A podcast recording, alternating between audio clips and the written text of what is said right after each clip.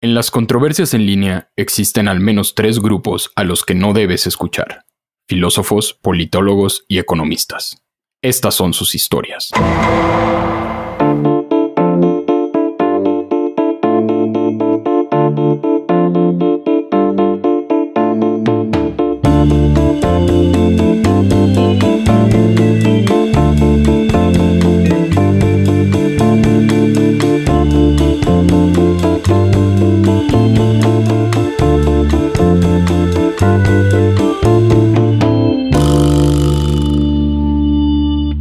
Les damos la bienvenida a un episodio más de Modestia Aparte. Este es el episodio número 10 de nuestra segunda temporada.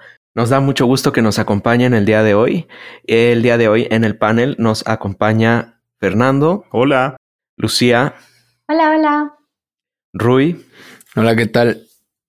Y yo soy Luis. Bienvenidos a Modestia Aparte.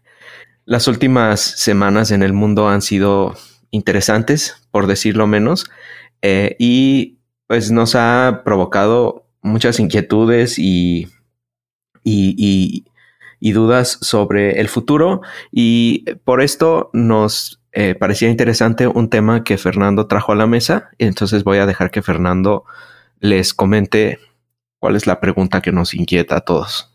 Ok, gracias Luis. Solo empezando con el, con el final. O sea, la pregunta es, ¿por qué es tan difícil defender las democracias? Y la pregunta no es una como de teoría política, es práctica, o sea, es ¿por qué no reconocemos las amenazas autoritarias? ¿Por qué no es tan fácil para las personas en general, ya después de 200 y cacho años de experimentos con democracias en Estados-naciones? ¿Por qué todavía cuesta tanto trabajo reconocer las, las actitudes autoritarias o este, los deseos de suprimir el derecho de, las mayorías de algunas personas, ¿no? Y pues quería, quería traer esa, esa pregunta a la mesa porque muchas de las respuestas son pues que la democracia es imperfecta, que la democracia no es representativa, este, que la democracia tiene todo este tipo de cosas, pero parecería que no, siempre que se hacen estas críticas y siempre que se empuja hacia atrás, Parecería como que hay un desprecio por los valores democráticos de algunos sectores de la población. Y sin idealizar la democracia, me gustaría que el día de hoy la platicáramos. Este, eh, o sea, sin decir que es lo máximo, sin decir que, o sea, en, verdad, ¿por qué es tan difícil explicarle a las demás personas que este, la democracia importa y que todas aquellas eh, eh, formas que la suprimen nos llevan a otro estado, a otro estado distinto de la realidad, nos llevan a un estado mucho más autoritario. Y si, y si sí es esa la única dicotomía, o sea, si lo único que hay es democracia y autoritarismo, o hay alguna tercera vía, hay la democracia popular, como le ponen con apellidos en algunos lugares, como Corea del Norte y Venezuela, o hay otro tipo de democracia que todavía no hemos inventado, la criptodemocracia. No sé. Yo lo único que quería es que empezáramos por la pregunta, ¿por qué es tan difícil eh, defender la democracia? Y esto lo hemos visto alrededor del mundo mucho. Eh, sí, eh, estadísticamente vemos como un resurgimiento de estados que eran democráticos, pero tienen una reversión autoritaria en Europa del Este, en algunos países eh, de la Unión, eh, de, la ex Unión de Repúblicas Soviéticas, este, y en algunos países de África y América Latina. Entonces, en ese sentido, y bueno, mucho más claro eh, los eventos pasados en, en Estados Unidos, ¿no? ¿Qué es la criptodemocracia, Fernando? No tengo idea. Era nada más. Ah, ok, lo, lo, lo aventabas así como a. Sí, o sea, nada más como, para a la pared a ver si pegaba. ¿Qué se pie, o sea, ¿qué, qué es, ¿cuál es la alternativa? ¿No? Si no vamos a proponer un sistema como el clásico que tenemos desde hace 200 años de división de, de, poderes, este, que se encargan de diferentes tareas de, de la distribución del poder político, pues ¿qué, qué, cuál es la propuesta, ¿no? Si no vamos a apreciar lo que tenemos ahorita, que, tenemos, qué es lo que sí apreciamos. Ok, muchas gracias por escucharnos. Eh, esto fue Modestia.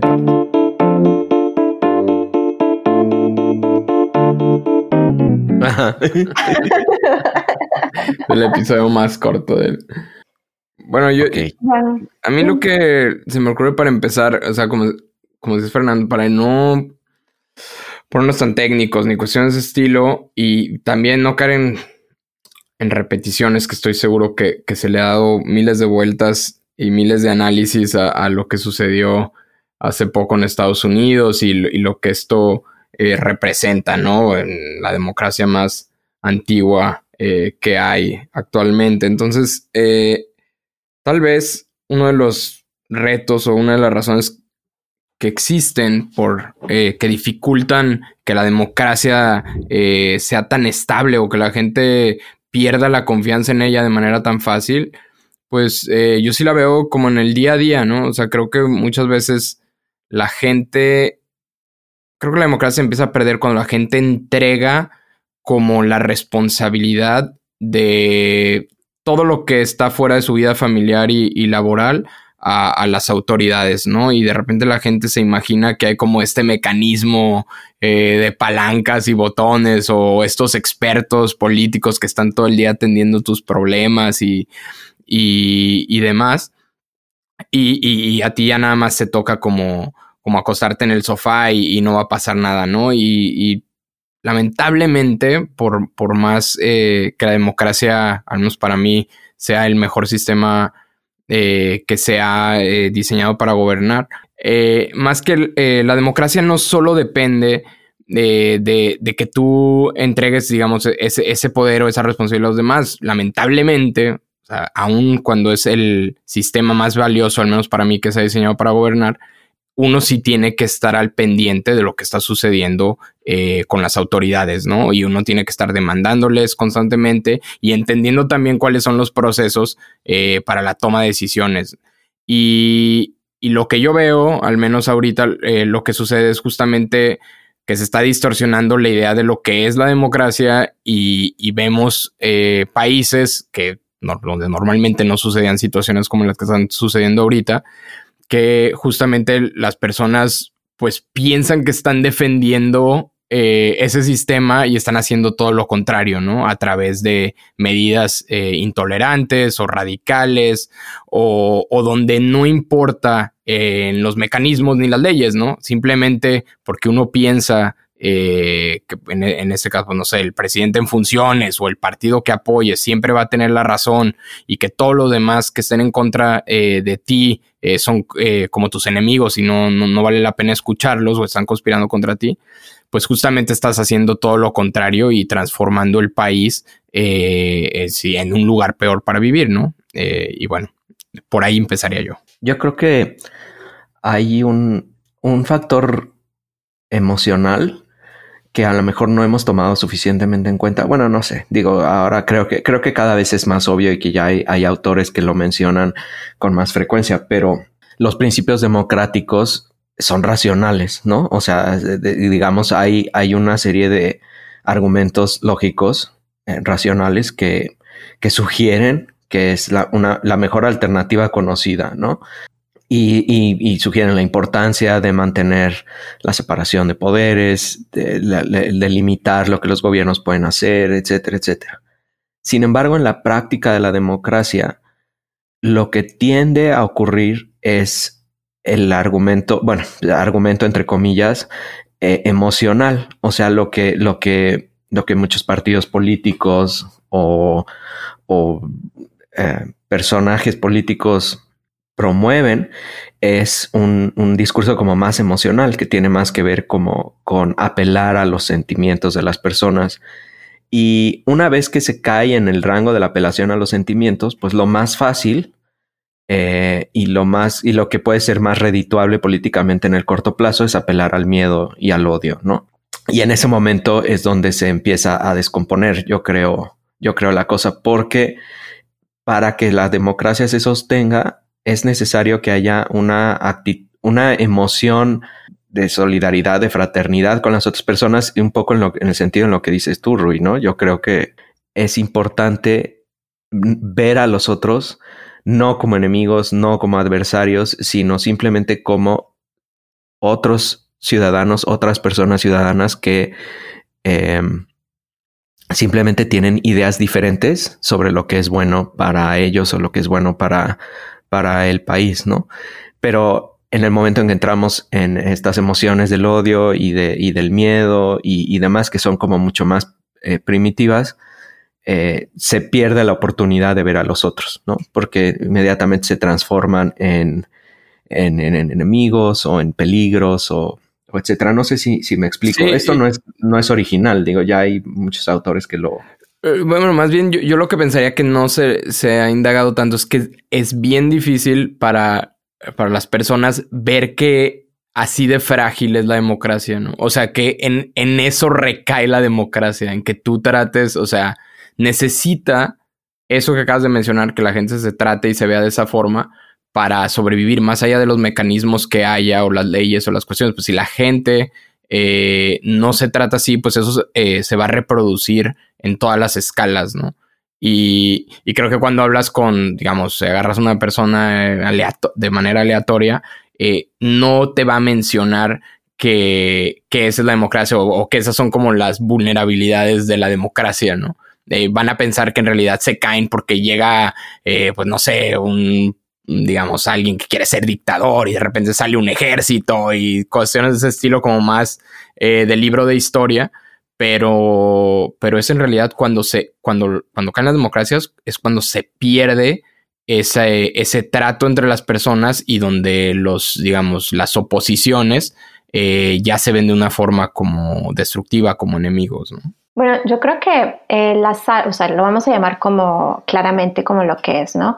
Ah, el asalto del, del, Capitolio en los Estados Unidos que hemos visto ah, nos ha dado una imagen chocante del, o sea, una imagen chocante y hasta bastante histórica del pueblo, o al menos un grupo, ah, contra la democracia. Y eso a mí me, me hace pensar, me hace, mm, es como un poco un oxímoron, porque ¿Cómo es que una insurgencia populista puede socavar una democracia? Y no es eh, exactamente el caso de declarar a un pueblo en contra de la democracia si al final de todo, después de todo, ¿a qué es la democracia sino el gobierno de un pueblo? Y entonces, cuando la democracia está sitiada, como vemos en estos momentos en los Estados Unidos, uh, se supone que eh, los beligerantes son los dictadores y que las personas ah, y el pueblo son los guardianes de esta democracia, a no los agresores o las víctimas de una democracia que, conocemos muy bien. y yo creo que el punto es que los movimientos populistas a menudo se presentan como profundamente e incluso radicalmente democráticos y lo hemos visto hace unos años con el referéndum del Brexit del 2016. y es un buen ejemplo porque nos invita a pensar a un momento histórico en que los ciudadanos de un país fueron invitados a votar sobre un cambio de política tan enorme y fue una simple promulgación de la democracia directa. y aquellos que votaron para que Gran Bretaña abandonara la Unión Europea declararon que lo estaban arrebatando la autonomía de las garras de una élite burocrática insensible a sus demandas y todavía con sede en Bruselas. Y el eslogan característico de esta campaña populista pro-Brexit fue la de recuperar el control el recuperar el control del pueblo de la democracia. Entonces, yo creo que gran parte de esta retórica que explotó en el 2016, pero que sigue reverberando, lo hace descaradamente con un fanatismo muy anti-inmigrante, sí, uh, que dicho sea de paso es una táctica clásica del libro de jugadas populistas, pero a pesar de todo, lo que los populistas pretenden ah, es defender la voluntad del pueblo, pero su definición del pueblo es a menudo ah, muy restrictiva y muy antiliberal.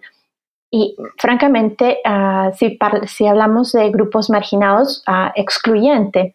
También critican a las instituciones que, que circunscriben lo que ellos consideran la voluntad popular o sea, dicen abiertamente que ni las instituciones independientes ni los derechos individuales de las personas pueden amortiguar la voz del pueblo. O sea, la voz del pueblo va por encima de todo. no importa cuál sea esta voz del pueblo. Entonces, esto hace que el populismo sea en la última instancia y en contextos internacionales el enemigo de una democracia liberal como, ah, como la conocemos o como la idealizamos. Y miren lo lejos que he llegado hasta aquí sin mencionar a, ustedes ya saben quién, que es el principal populista en los Estados Unidos. Y por mucho que se considere único en su clase, el casi, casi ex populista estadounidense es parte de una ola global y bueno, las fuerzas populistas que están surgiendo en Gran Bretaña, que se están asentando ah, en Italia, en Francia y en lugares como en Venezuela, en Hungría, en Turquía, que ya han establecido una casa y están dando ya el siguiente paso, que es ya desmantelar todas las salvaguardias institucionales para pues, poder así apuntalar al gobierno. Entonces yo creo que hablar de la democracia en este momento histórico es, ah, es, bastante, bastante complicado porque estamos hablando de la, la voluntad de un pueblo de desmantelar las instituciones democráticas. Y eso es lo que nos hace eh, enterrarnos en un, en un, tema muy, muy complejo. Ok, solo a manera de redondear como los puntos que han expuesto este, a la pregunta de por qué es tan difícil eh, defender la democracia. Pues sí, estoy de acuerdo en parte con, con Rui que las personas están eh, muchas personas pueden estar con la expectativa de que la democracia va a ser responsiva a, sus demandas, ¿no? Y como que normalmente se confunde la eficiencia del gobierno para implementar políticas públicas con la eficiencia de la democracia. Y en ese sentido, creo que sí hay como una expectativa instrumental de la democracia. O sea, la gente quiere a la democracia por sus resultados. Y en ese sentido, cuando nos encontramos, nos siento que cuando nos, enfocamos solo en los resultados, pues las dictaduras también pueden ser a veces confiables para dar eh, resultados. Eficaces, ¿no?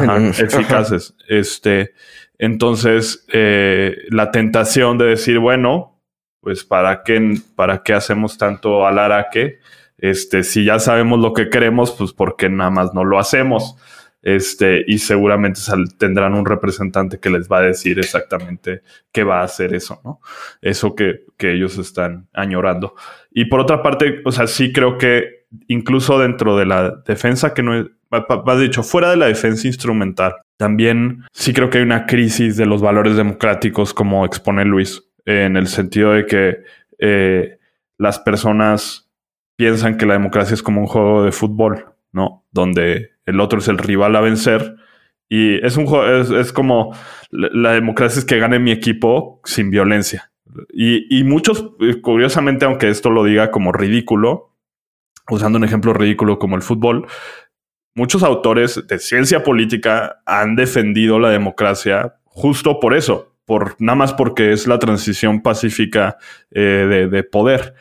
Y creo que eso no es suficiente, como dice Luis. Este, o sea, esos discursos que apelan a, a, los, a los sentimientos de las personas de, de miedo y odio son muy peligrosos para, para, entender por qué estamos haciendo lo que estamos haciendo, ¿no? Y creo que socavan las bases por las cuales fueron pensadas las, las instituciones democráticas.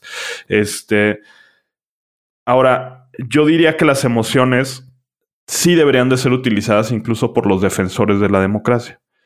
Creo que es una cuestión también emocional decir que tenemos que tener amor por el prójimo, de que debemos reconocer en ellos la capacidad de tener realidades distintas, de tener formas distintas de ver el mundo y de, tener procesos mentales distintos sobre cuáles son las necesidades que necesitan la sus comunidades, que reconozcamos la falabilidad y la humanidad de, de las demás personas, este, es muy importante para para aceptar resultados que no nos convienen, este, y también para dialogar y para poder hacer justo lo que yo creo que muchas veces no se menciona de la democracia, pero justo el diálogo, justo compartir ideas en una esfera pública, es este, y a veces aquí en México a mí me choca que digan, no, es que aquí no hablamos de política en la familia. Sí, yo entiendo que el tío se puede poner muy intenso, este, pero, pero justo creo que no es entender que vivir en una democracia es vivir en un lugar donde las ideas están a disponibilidad de las personas. Pero bueno, este, cerrando con lo de Luis, creo que las emociones pueden ser igualmente usadas este, a favor de la democracia. Y Lucía, bueno, pone, esta, pone, esta, pone esta, esto sobre la mesa sobre cuando se abusa de la palabra democracia y se utiliza conscientemente para eh, manipular los resultados de, un resultado que, manipular los resultados que, se quieren alcanzar, ¿no? Como el caso del Brexit, donde la población británica estaba segura que casi el 7% del PIB de Gran Bretaña se iba a la Unión Europea, cuando estos datos eran falsos. Incluso un autobús que iba ahí por toda, por toda Gran Bretaña diciendo cuánto dinero se iba a la Unión Europea y luego resultó ser una cifra engañosa este, y sacada de contexto. Entonces, eh, en ese sentido, pues la democracia el populismo democrático la o la promulgación de la democracia directa para temas que pueden ser muy especializados, pues nos llama a pensar si la democracia directa es la respuesta para todo y si es algo deseable. Tal vez deberíamos de pensar en un proceso intermedio. Si en verdad defendemos la democracia directa, debería haber un proceso intermedio deliberativo donde las personas discuten y presentan ideas antes de tomar decisiones eh, que son... ¿A qué te refieres con la, con la democracia directa?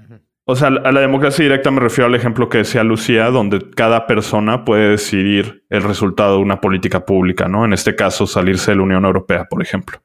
A como este, poner todo la plebiscitaria. plebiscitaria, de referendo, etcétera. Este, e, a eso me refiero. Entonces, este, creo que justo sí, sí se puede mal utilizar esto, pero me, me queda la pregunta, ¿no? O sea, pues a mí me gustaría vivir en un país donde todas las personas tengan capacidad de influir en su contexto, eh, en, su comunidad, que puedan influir en su ciudad, en su pueblo. Este, y a veces las instituciones democráticas no son muy responsivas.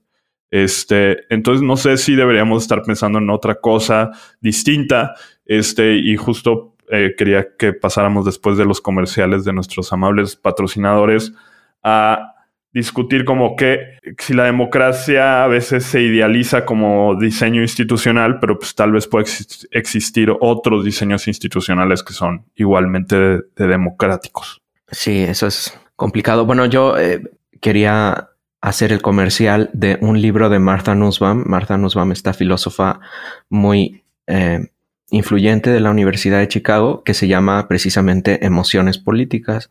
Y ahí, ahí mencionan lo que, lo que tú dices, ¿no, eh, Fernando? Que hay, o sea, que las emociones políticas sí son necesarias para la construcción y la defensa de la democracia, pero son precisamente las opuestas al odio y al, y al miedo, ¿no?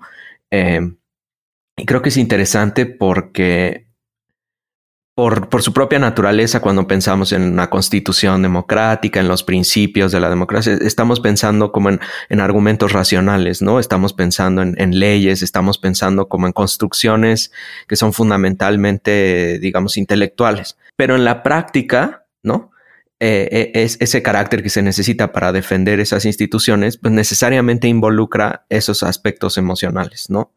Y yo aquí, más bien, la, inquietud que me queda es, bueno, ¿cómo podemos desarrollar, o sea, cómo un, un, país, las personas que componen un país pueden desarrollar esta como, no, sé si, si, llamar inteligencia emocional o, o, eh, que permite no caer en las emociones políticas negativas y, y no caer como en este en este engaño de pensar que si la democracia no está haciendo lo que yo quiero, entonces está mal. O sea, si, si, si después de un proceso democrático la, la política que se lleva no es la que yo quería, no es mi política favorita, entonces está mal la democracia y por lo tanto pues podemos prescindir de ella. No sé si me que parece ser un, un, sentimiento común, ¿no? O sea, es así como me gusta siempre y cuando se haga lo que yo quiero o gane mi candidato o... Sí, sí, sí. O sea, lo importante sería que la gente supiéramos discernir, ¿no? Entre lo que lo que es auténtico y, lo que simplemente es eh, manipulador o engañoso, lo que sea. El problema y, lo que yo veo con, con, ojos un poco pesimistas es que, como decía Fernando, esto, lo que está pasando es simplemente, y lo que pasa todo el tiempo es simplemente como una repetición, ¿no? O sea, las mismas estrategias, ya sean los ejemplos de Estados Unidos, el Brexit, eh, cualquier país de Latinoamérica, son las mismas estrategias los mismos discursos, eh, digamos, con cosas actualizadas, por así decirlo, por así decirlo, y, de todos modos la gente sigue cayendo. Seguimos entregándonos como, como más hacia el discurso del odio y la separación, eh, a los discursos que pocos hay también, que utilicen valores como más positivos, ¿no? O apelen a emociones más positivas y, y de manera honesta. Hace poco estábamos platicando, ¿no? También cómo sería deseable, pues, que la gente pudiera tener, eh, pudiera discernir eh, en ese tipo de, discursos. Eh, también hasta de los discursos que, que, sonaran positivos, ¿no? Porque uno debería, o sea, para, explicar mejor, o sea, tú puedes decir, ok, lo que está diciendo este mandatario son noticias falsas, ¿no? Y, no debemos de, creer en ellas, pues obviamente porque no son hechos, ¿no? Y que la población supiera distinguir esa parte. Pero pues también aunque alguien o aunque alguien o simpatice con un, con un candidato o presidente o lo que sea, que, que tenga la razón, uno debería sí apelar a las emociones, obviamente es inevitable, pero pues también decir, lo estoy siguiendo porque lo que está diciendo es razonable, ¿no? Es algo que se puede hacer, es algo eh, que le va a beneficiar al país y no es simplemente algo que, que me hace sentir bien, ¿no? O que me hace pensar eh, como idealizar eh, algo que en realidad pues, pues no se puede conseguir, ¿no? Entonces, en ese sentido, y, poniéndolo en términos de la democracia, me siento un, poco pesimista porque pues yo solo veo como que se repiten las mismas cosas, ¿no? Tal vez los, los sistemas, digamos, las instituciones son un poco más fuertes que antes. Tiene que pasar un, eh, un, mandatario como el que tienen ahí en Estados Unidos para que de verdad las cosas se vayan al extremo. Pero, pero bueno, sí, o sea, me, preocupa mucho que, que, sigan sucediendo esas cosas. Y, yo quería nada más eh, hacer la pregunta de que seguramente ahorita cuando salga este episodio, ya la cuestión de la pandemia, espero que en muchos países ya estén eh, las vacunas en, muchísimas personas y, se, empiece a ver como la salida a todo esto que está pasando. Y estoy seguro, seguro que toda la gente que nos está escuchando, los millones de personas que nos están escuchando y, nosotros mismos nos vamos a topar con personas que nos van a decir, eh, oye, pero pues si China logró salir de la pandemia en, meses en comparación a cualquier democracia que se les ocurra, pues ¿qué no deberíamos de copiar entonces el modelo de China? Y, esto va un poco relacionado con lo que decían de la eficacia y de los resultados, ¿no? Si nos enfocamos en resultados y el tema, digamos, más presente en todos va a ser el de la pandemia, eh, y lo es, ¿qué, le vamos a responder o qué le vamos a responder a esas personas que te digan, oye, pero pues los chinos sí, el, virus salió ahí, pero digamos, en términos de, de, muertos o de enfermos, pues lograron controlar muy bien las cosas, ¿no? Hasta, hasta donde sabemos al menos. Entonces, eh, pues esas preguntas van a estar, como se dice, eh, van, a estar eh, todos los días y, si no sabemos responderlas, pues, pues creo que, también el panorama no, es el mejor, ¿no? Lo que pasa es que el, tema de la eficacia es, es muy tramposo porque dices, construyeron el puente y eso es lo que se necesitaba, ¿no? Pero el tema no es si se construye el puente o no. Ahí es donde está el engaño. El tema es a qué costo, ¿no? Entonces, eh, sí, o sea, cuando todos estamos eh, eh, con la angustia de la pandemia, pues parece ser que ese es el, eso es lo que se busca, ¿no? Pues se, resuelve, sí, se resuelve, pero a qué costo, ¿no? Y ahí es donde no tenemos claro qué es lo que realmente está costando, ¿no? O sea, qué clase de restricciones personales, sociales y políticas se tienen que, que, imponer para lograr un objetivo, ¿no? Entonces, eh, el, a qué costo creo que siempre es la pregunta que, falta, ¿no? O sea, eh, es, esta, esta, la eficacia precisamente no toma en cuenta, ¿no? El costo de las cosas, solamente toma en cuenta, en si se logró un objetivo específico, ¿no? Y, creo que eso es algo que se observa mucho en regímenes autoritarios y populistas, que son los grandes proyectos, como se construyó el, la gran carretera, el gran puente, la gran, el, eh, un, ferrocarril, etcétera, y se ven como grandes proyectos, ¿no? Y entonces eh, hay una evidencia de logros que son pues, totalmente concretos, pero esos logros no, no, eh, no tomamos en cuenta o no son evidentes los verdaderos costos, ¿no? O sea, lo que, lo que no ocurrió para que eso fuera posible, ¿no?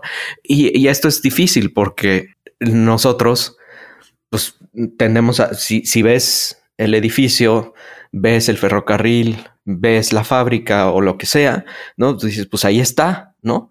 Y imaginar lo que se perdió, el costo que implicó eso, es mucho más complicado porque es un, es un hipotético, ¿no? Y cuando hablas de los costos te refieres como a las libertades, cuestiones de estilo, ¿no? Sí, sí, o sea, hay costos como, como, como más en el sentido de la eficiencia económica, como decir, bueno, pues sí, pero el gobierno tuvo que pedir prestado para hacer eso y ese dinero no lo puede usar, eh, no pueden usarlo eh, inversionistas o, ¿no? O sea, como este esta cosa más, más directa, pero luego en, los casos del, del, autoritarismo es más grave porque lo que se sacrificó no fueron nada más recursos económicos que se distraen a la mejor de proyectos con mayor relevancia o, valor social, sino que además involucran también, como, como dices, ¿no? La, la limitación de libertades personales o políticas, ¿no? Etcétera. Y eso, pues ahí, es donde ya estamos entrando en un terreno ya de, algo ya muy grave. O sea, que, que hay, hay, un problema de eficiencia económica con el gasto del gobierno, ¿no? Que, bueno, no, no, viene al caso aquí discutirlo, pero como que es muy conocido, claramente reconocido e identificado pero aquí ya estaríamos yendo todavía más allá, ¿no? No, no, no nada más de un, un, uso equivocado de los recursos, sino además eh, que para lograr el objetivo tienes que eh, violentar algún, algún derecho, ¿no? Es como, como si, eh, si yo llevo a cabo un proyecto de infraestructura, pero ni siquiera me tomé la molestia de ver si, si, si, tenía valor presente positivo, ¿no? Entonces, no nada más estoy desperdiciando los recursos, sino que además estoy eh, impidiendo la capacidad del, del público de, de apoyar o no apoyar un proyecto en función de evidencias, ¿no? Sí, y, en el sentido de la pandemia, digamos, a mí lo que me preocupa es que es el tema que está en la cabeza de todos, ¿no? O sea, no, no, no va a haber, o sea, que cuando uno quiera comparar o quiera platicar o poner otros ejemplos de, digamos, eh, en poner los costos en la mesa, va a ser muy difícil sacarle a la gente, o sea, digo, no, no, no separándome, incluido, ¿no? De, de la pandemia, decir, sí, pero pero pues bueno, o sea, si el tema se trataba de muertos infectados, pues ahí están los números, ¿no? Eh, pensando que los números se mantengan y eh, todo esto, ¿no? O sea, que se mantenga suponiendo, como, suponiendo, suponiendo que, las cosas son así, como, como al menos parecen ahorita. Eh, me preocupa mucho esa parte porque va a llegar, o sea, va a llegar el, el tío, va a llegar eso y, y, probablemente le podamos hacer una respuesta como, como la que acabas de decir, con la que estoy de acuerdo, pero me cuesta ser optimista en que se lo van a tragar, o sea, que lo van a creer y van a decir, ah, sí, eh, tienes razón. no, yo creo que van a decir, sí, pero ¿de qué me estás hablando? Eh, no sé, en México, ¿cuándo se murieron? o sea, normalmente las discusiones son así, ¿no? Digo, ojalá no, ojalá no. No, yo creo que todos, todos, eh, digamos, todos sabemos introspectivamente que hemos caído en la emoción negativa que hemos este, tomado decisiones políticas probablemente eh, puramente emotivas y racionales. O sea, como que esto es algo normal, natural dentro de todos nosotros, ¿no? Entonces, yo, volvería a poner la pregunta, ¿cómo le hacemos? ¿Qué, necesitamos saber o, cómo necesitamos crecer o, o qué necesitamos reconocer para que sea un antídoto para caer en estos vicios? Bueno, como que con esta pregunta que, nos has hecho, o sea, a mí me, me inspira mucho el, todo el discurso de las emociones y cómo las emociones eh, colectivas de un pueblo o grupos pueden ser eh, exprimidas en políticas y, pueden inspirar instituciones. y yo creo que eh, si hablamos de un antídoto, o más bien, no de un antídoto, pero, de un antídoto, pero del, de la parte mm, constitutiva esencial para democracias y para la defensa de una democracia, ah, yo creo que tenemos que comenzar a hablar seriamente de las instituciones ah, con una reverencia, ah, porque estas instituciones pueden ser inspiradas por el amor al prójimo. Y son estas instituciones las que permiten que las personas cuyas experiencias e intereses también pueden eh, diferir bastante, esas personas pueden vivir juntas en un sistema democrático. Son las instituciones que están detrás de esto, porque la capacidad emotiva de las personas, del, del individuo, ah, son, son, tan esporádicas que a mí me gusta pensar que nuestras instituciones, si son inspiradas con un cierto amor al prójimo o al menos un amor a la colectividad y un respeto a la colectividad, puedan darnos rangos o estándares al menos de comportamiento que son respetables y, son impuestos como normas. Ah, ya sea, ah, por ejemplo, que se les confíe a las instituciones la regulación de los bancos o la protección de los derechos civiles ah, o la imposición de periodos de mandato, cual sea la, solución o la respuesta yo creo que las instituciones liberales son a largo plazo necesarias para que la democracia se mantenga. Ah, pero también tengo que ah, destacar que un problema importantísimo de las instituciones es que por muy necesarias que sean, ah, pueden también convertirse en proveedores de un, un sentimiento antidemocrático por ejemplo, para abordar problemas complejos que no se resuelven de manera óptima económicamente mediante una deliberación democrática, por ejemplo, el Brexit. vemos que las instituciones consolidan un poder enorme en manos de funcionarios no electos, como las tasas de los intereses, la capitación de los servicios de sanidad. todas estas son decisiones y soluciones a problemas de un pueblo que, son, que están en manos de funcionarios no electos. Yo creo que los organismos burocráticos dotados de expertos han asumido un papel en estos tiempos cuasi legislativo y tenemos que prestar mucha atención al efecto que la existencia de estas ah, tecnocracias y cómo operan esas tecnocracias tienen sobre los levantamientos populistas, porque hay un hilo muy, muy interesante que atraviesa a la retórica populista que hemos visto en los Estados Unidos y en otros países ah, en el mundo, en la que se manipula la rabia popular contra las élites tecnocráticas y hay un resentimiento que no es necesariamente infundado. y incluso si los populistas se apoderan de esta ira de la gente ah, y, los ofrecen, ofrecen a los tecnócratas o como chivos expiatorios en lugar de proponer soluciones pero algunas de las ah, decisiones económicas más importantes que enfrentan los países de todo el mundo ahora, en este momento, especialmente con la pandemia, las toman los, los tecnócratas, las toman epidemiólogos o economistas, y con, mm, desafortunadamente con poca o ninguna concesión para que la gente exprese su disconformidad con políticas. Entonces, las élites no le hacen ningún favor a la democracia, especialmente las élites tecnócratas, no le hacen ningún favor a la democracia cuando responden a los temores reales de un pueblo que está siendo ignorado, insistiendo que en conjunto todo está mejorando en vez de, tener un diálogo más directo con el pueblo para minimizar el sufrimiento ah, o al menos no tratarlo como ah, un daño colateral a políticas tecnócratas. Sí, regresamos con esa, creo que, que, eso que nos dice Lucía es, es muy interesante. Entonces vamos a comerciales y regresamos con esa misma línea. ¿Qué tienen en común Jeff Bezos, Lupita Nyong'o y Carlos Salinas de Gortari? Son humanes neocapilaris.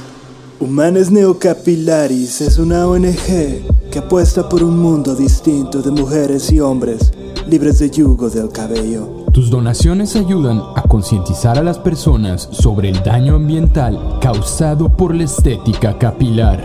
Neocapilaris. Los expertos estiman que las personas con cabello gastan 13% más tiempo en la ducha, que los gases de efecto invernadero de las estéticas cobran la vida de al menos dos bebés panda al año.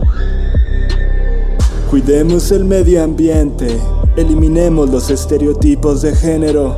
Combatamos el precapilarismo. Únete a nosotros, ya sabes qué hacer. Y al octavo día, Dios rapó al hombre. Pues regresamos después de estos mensajes extraños de nuestros patrocinadores, eh, pero que agradecemos. Y seguimos con el tema. eh, y para reca- recapitular, como me gustaría como resumir los puntos que hemos hecho en dos esferitas.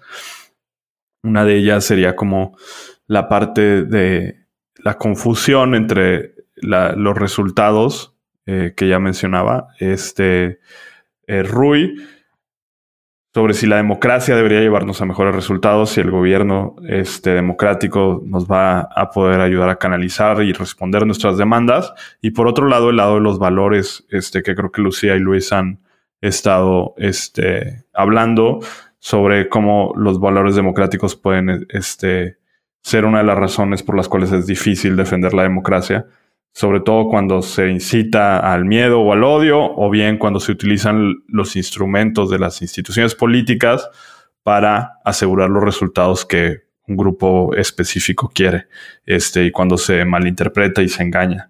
Este, entonces, a manera de traer esta, esta discusión un poquito eh, a, conclusiones y este y también a cosas que nos gustaría ver distintas. A mí solo me gustaría eh, mencionar eh, algunos autores. Eh, Luis ya mencionó a una muy buena este, autora, este, Marta Nussbaum, pero también quería mencionar a Annabel Lever, a Adam Przeworski y a Lecrox, que palabras más, palabras menos, este, han dicho que la democracia tiene dos fuentes como principales de amenazas y una es sobre los que no tienen valores democráticos, es decir, aquellas personas que no reconocen la capacidad del otro para tomar decisiones, para tener autonomía, este, y para decidir sobre su contexto, y creen que esas decisiones deberían de estar reservadas o a una élite intelectual o a un líder máximo. Y en fin, entonces, este, esa es una amenaza de que hayas personas que no, no comparten los valores democráticos. Y este, otra amenaza es de los propios demócratas. Y, me llama la atención que han, o sea, muchas veces han, han, este, denunciado que las personas que se llaman a sí mismas demócratas suelen ser celosas de los cambios a las instituciones democráticas. Y uno de esos ejemplos es el colegio electoral en Estados Unidos, ¿no? Este, pues sí, Estados Unidos es excepcional en el sentido de que pues, fue la primera democracia del mundo y tiene un colegio electoral para elegir a sus presidentes y no es eh, un voto, una, este, o sea, no, no se cuenta por votos individuales, sino por los votos estatales. Este, y, justo esa institución pues ya parece anticuada en retrospectiva, ¿no? O sea, ya parecería como una institución que podría cambiar y puede ser que esa institución haya traído malos resultados electorales y gente muy descontenta con la forma en la que la democracia eh, funciona en Estados Unidos, ¿no? Entonces, justo yo quería decir que me uno a esta, a esta visión de decir, hay estas dos fuentes de amenazas, la de las personas que no tienen los valores democráticos y de las personas que ya los tienen, pero son celosas de los cambios.